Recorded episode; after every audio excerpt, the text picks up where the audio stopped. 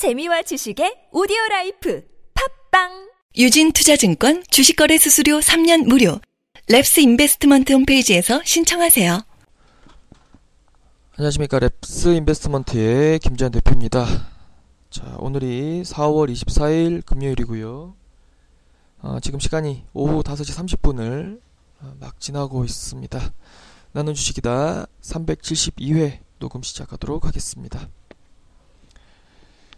아, 오늘 몇 가지 주제를 놓고 얘기를 드릴 건데요. 어, 첫 번째는 뭐 반도체와 관련된 내용에 대해서 잠깐 언급을 드릴 것이고 두 번째는 음, 오늘 티커를 통해서 올려드렸던 자료 중에 이게 펀드 플로우와 관련된 내용이 있습니다. 그래서 자금 동향에 대해서 좀 짚어드리고 뭐 그렇게 가도록 하겠습니다.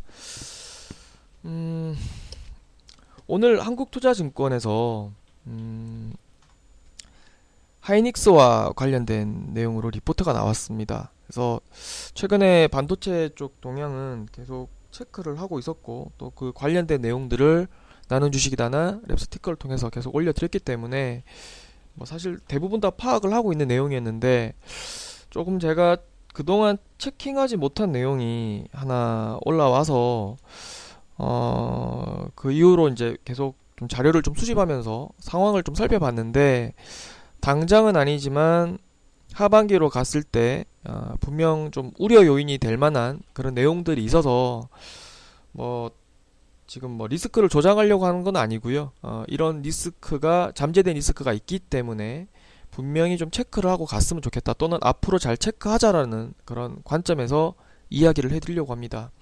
요 부정적인 요소에 보면 PC 디램 가격 약세가 지속되고 있다라는 내용이 나오, 나오고 있습니다. 그래서 PC 수요의 부진도 있지만 디램 업체들의 공정 전환이 계획보다 빠르게 진행이 되고 있다라는 내용이 나오고 있어요. 그래서 외신 자료들을 쭉 찾아보니까 지난 4월 초에 어, 아 이번 달이 4월이죠. 예.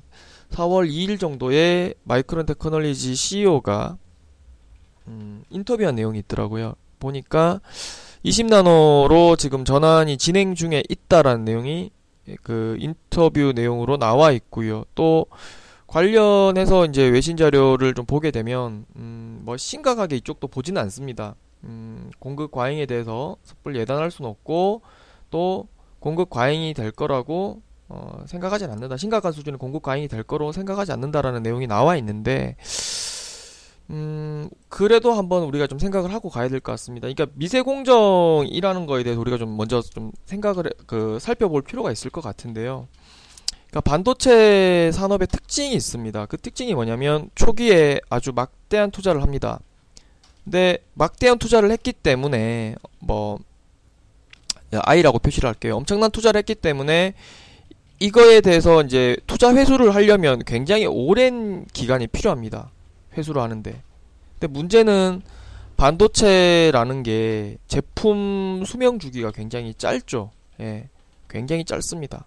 그러다 보니까 이거를 극복하는 방법이 뭐가 있냐면 규모의 경제로 가야 됩니다. 계속적으로 이제 뭐 조금 해가지고 그 뭐 시장 점유율 5% 6% 이거 가지고는 해결이 안 되는 거예요. 30% 40% 50% 계속 이렇게 지금 삼성전자와 SK 하이닉스가 하고 있는 것처럼 그런 어떤 규모의 경제를 이뤄내 이뤄내야 되고요. 또 수요 예측 자체가 잘 안 됩니다. 그러니까 이 설비를 투자하는데 막대한 돈이 들고 음, 또 제품 수명도 굉장히 짧은데 또 이 경기에 따라 가지고 굉장히 수요 변동이 크게 일어난다는 거죠. 이거를 투자 시점에서 정확하게 투자가 마무리되는 시점에서 어, 얼마만큼의 수요가 발생될지 예측을 못 한다는 거죠. 그래서 수요 변동성도 굉장히 넓고 그다음에 이제 장기 투자를 하기 때문에 거기에서 좀 비롯되는 아주, 아주 좀 뭐라 그럴까요? 어, 공급 능력을 그 공급 상태를 조절하기가 이게 쉽지가 않다라는 거죠. 캐파를 늘려놓으면 뭐 그 캐파를 줄이고 늘리고 하는 게 사실 조절하기가 쉽지가 않습니다. 시장 자체에 있어 가지고 수요 예측 자체가 안 되기 때문에 갑자기 뭐 라인을 하나 줄인다든가 또는 뭐 그렇게 하기가 쉽지가 않다라는 거죠. 사실 굉장히 좀 까다로운 산업입니다. 그래서 이거를 극복하는 방법이 결국에는 시장 캐파를 가져가는 규모의 경제를 이뤄야 되는 부분이고 두 번째로는 그 미세 나노 공정으로 가는 거죠. 미세 나노 공정으로 가게 되면 어떻게 되냐면, 그러니까 그, 그 1나노미터가 이제 10억분의 1메타. 뭐, 우리 자주 비유하는 게 뭐냐면 성인 머리카락 굵기의 10만 분의 1 정도 로 아주 미세한 단위인데, 이 지금 뭐 계속 예전에 60나노, 50나노, 30나노, 20나노 뭐 이렇게 계속적으로 이제 자꾸 낮은 숫자로 어, 전환으로 가고 있죠. 그러니까 미세 공정의 기술을 적용하면 적용할수록 우리가 반도체 같은 거 보면 이제 뉴스 같은 거 보면 이렇게 하얀 깨구리복 입고 나와서 이렇게 CD판 같은 거 들고 있잖아요. 이게 웨이퍼인데 여기에서 뽑아내는 칩 생산량이 늘어납니다. 어느 정도 늘어나냐면 구체적으로 말씀드리자면 10나노의 그 10나노를 단축하게 되면 그러니까 회로 간의 폭을 10나노를 단축하게 되면 웨이퍼 한 장당 뽑아낼 수 있는 칩 생산량이 60%나 증가합니다. 그러면 원가가 절감되니까 훨씬 더 많은 어 그 뭐라 그럴까 그 마진율을 가져갈 수가 있겠죠. 그래서 반도체 업체들 같은 경우에는 방식이 막대한 투자를 하고 난 다음에 이걸 규모의 경제를 이뤄 가지고 이 유지를 하면서 어 이익을 창출을 하고요. 그 다음에 이제 다른 기업들도 이제 똑같이 이렇게 또 비슷한 수준으로 또 따라오게 되면 그 다음에 이제 미세 나노 공정으로 들어갑니다. 미세 나노 공정으로 들어가서 원가를 절감하는 방식으로 다시 한번 또 이익을 창출해서 거기서 수익성을 확보한 걸 가지고 다음 투자 여력을 확대하는 거고 그래서 이제 또 다시 또 기술 격차를 벌이고 또 투자를 하면서 계속적으로 시장 점유율을 확충해 나가면서 수익성을 향상시키는 그런 어떤 방식으로 지금 해 나가고 있습니다.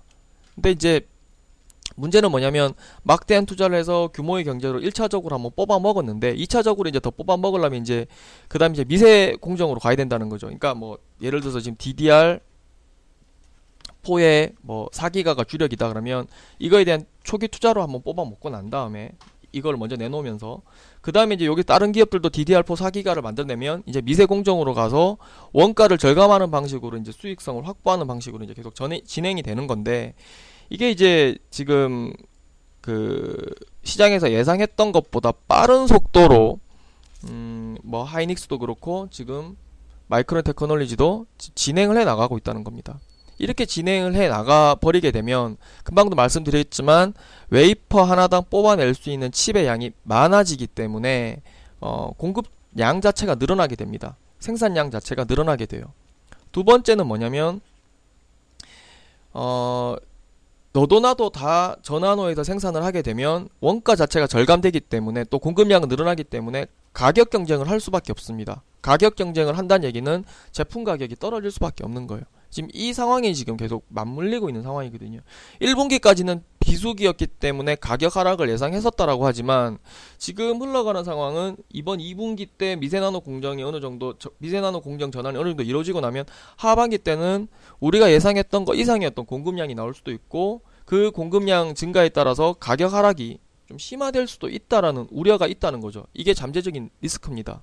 이 부분을 말씀드리고 싶은 거고 미세 나노 공정으로 가게 되면 제품의 특징은 어떻게 되냐면 이제 선폭 자체가 줄어들기 때문에 전력 소모도 줄어들게 되는 거고 데이터 처리 속도도 빨라지게 되는 겁니다. 예를 들어서 거리가 멀면 내가 뭐 예를 들어서 뭐 다른 상대방한테 뭐 어떤 내용을 전달하기 위해서 굉장히 큰 소리로 뭐 이렇게 이야기를 해야 되는데 가까워지면 예, 목소리 톤을 줄여도 되는 거잖아요. 그러니까 그만큼 에너지가 적게 들게 되는 거고요.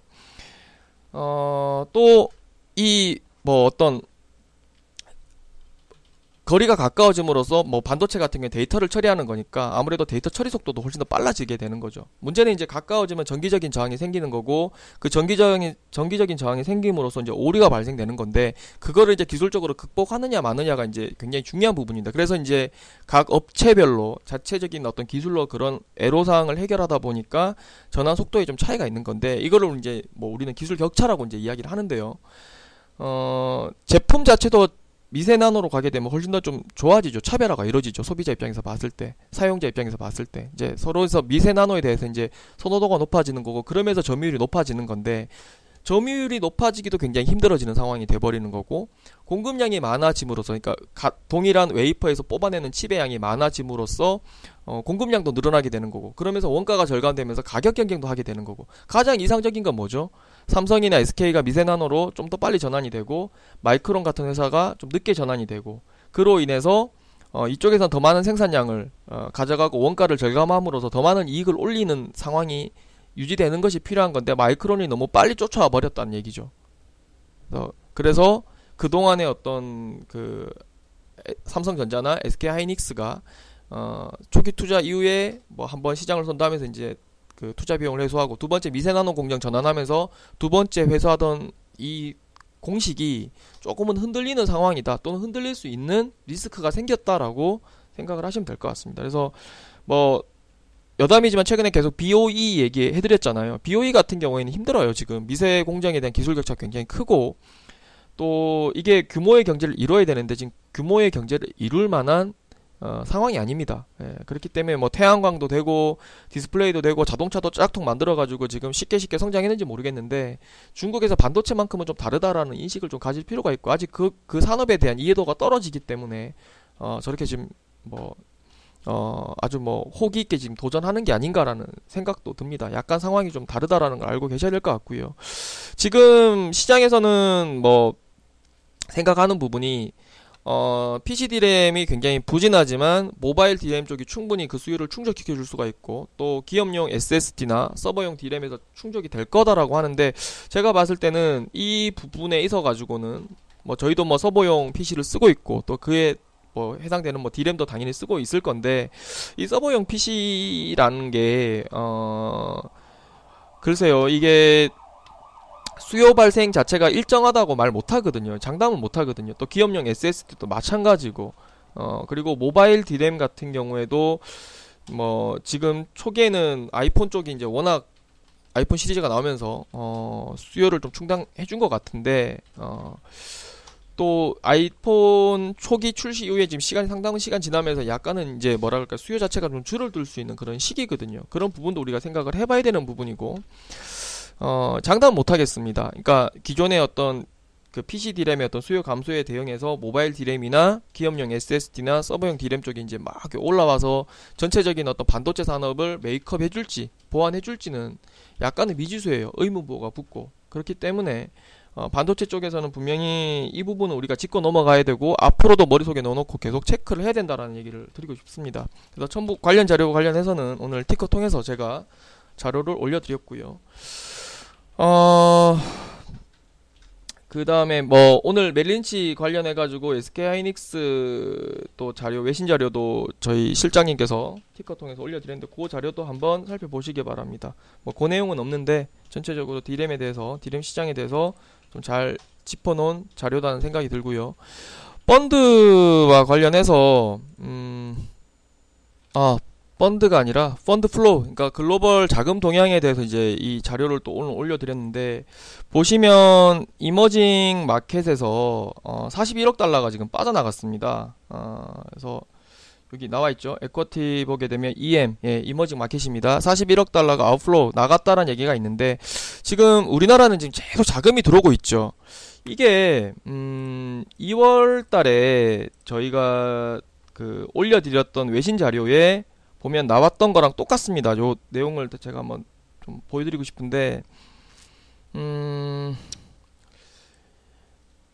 지난, 그러니까 이게, 어, 여기 자료 보시면 2월 25일 날 나온 자료인데요. 음, 보시면 이머징 마켓 내에서, 음, 이머징 마켓 내에서 이제 상대적으로 지금 안전자산 역할을 하고 있다는 얘기가 2월 25일 날 보고서에도 나오는데 이게 지금 뭐 이번 상황에서도 그대로 지금 연출이 되고 있습니다. 41억 달러나 자금이 유출되었음에도 불구하고 지금 대한민국 같은 경우 계속적으로 지금 어, 외인 자금이 들어오고 있고 금리 스프레드가 지금 줄어드는 상황에서도 지금 자금이 유입되고 있는 부분이죠. 요것도 이전에 나와 있던 건데 우리 계속 금리 인하하고 지금 그런 상황인데 요 그래프를 한번 잘 보시죠. 지금 제가 화면에 보여드리고 있는 거 보시게 되면 저기 뭐냐 음 요게 이제 금리 차이입니다. 요 똥 그 갈색 선이 금리 차이인데 금리 차이가 줄어들면서도 전체적으로 투자되는 금액은 계속적으로 증가하는 그런 추세를 보여주고 있죠. 전체적인 어떤 요 어, 색깔 있는 요 창을 보시면 되겠습니다. 그래서 어, 전반적으로 외국인들의 어떤 금리 차가 줄어들면도 외국인들의 채권 투자가 계속되고 있고 지금 아시아 쪽에서 특히 이머징 마켓에서 자금 유출이 이어지고 있으면서도 우리나라는 안전자산 역할을 지금 계속 하고 있는 상황이고 그런 인식이 퍼지고 있고 그것이 지금의 어떤 수급 동향으로도 확인이 되고 있습니다. 그래서 여러분들께서 조금 그 국내 증시 그동안 뭐 계속 몇 년 동안 계속 안 좋다 보니까 심리적으로 조금 불안하게 생각하시는 분들이 있는데 조금 시각을 좀 바꾸셔야 될 것 같아요. 그래서 지금 수급 상황이 굉장히 좋고 또 이런 유동성 상황이 계속 퍼지고 있기 때문에 뭐 어제 전일처럼 기아차나 현대차 최악의 어떤 실적을 발표했음에도 불구하고 실적 바닥 통과론이라는 아주 긍정적인 어떤 시각들이 나오면서 이제 어, 어제도 올라가고 오늘도 올라갔는데 전형적인 어떤 유동성 장세에서 나타나는 특징들이 많이 나타나고 있습니다. 그래서 그런 부분들 좀 염두에 두시면서 음, 시장에 계속 참여를 하셨으면 좋겠습니다. 오늘 전반적으로 시장에서 물량이 가장 많이 들어온 종목은 하이닉스 그리고 자동차 관련 주들입니다. 그러니까 뭐 자동차주의 어떤 특별한 어떤 이슈가 있어서라기보다는 전반적으로 시장에서 유동성이 풍부하게 유입되고 있고 또뭐 상대적으로 처져 있던 섹터나 종목들에 대한 어떤 키 맞추기 차원에서 물량이 들어가는 게 아닌가 라는 생각이 들고요. 또 금융주들도 많이 들어갔는데 마찬가지 관점에서 보시면 될 것 같습니다. 그래서 어, 투자 전략 세우시는데 예, 잘 참고하셨으면 좋겠고요. 어, 요번 주를 마지막으로 저희가 이제 음, 3주년 행사 마무리하려고 합니다. 또 앞으로 또 1년 동안 저희가 또 열심히 노력해서 어, 뭐 4주년 때는 여러분들께 예, 더 좋은 뭐 행사를 할 수 있도록 또 음, 저희가 또 착실하게 성장하도록 하겠고요. 또 4주년을 향해서 또 단순히 뭐 연수만 채우는 게 중요한 게 아니라 뭐 내실 있게 저희도 성장할 수 있도록 더 많은 노력 어, 할 수 있도록 하겠습니다. 주말 잘 보내시고요. 다음 주에도 좋은 내용으로 나눈 주식이다 찾아뵙도록 하겠습니다. 감사합니다. 유진 투자증권 주식거래 수수료 3년 무료. 랩스 인베스트먼트 홈페이지에서 신청하세요.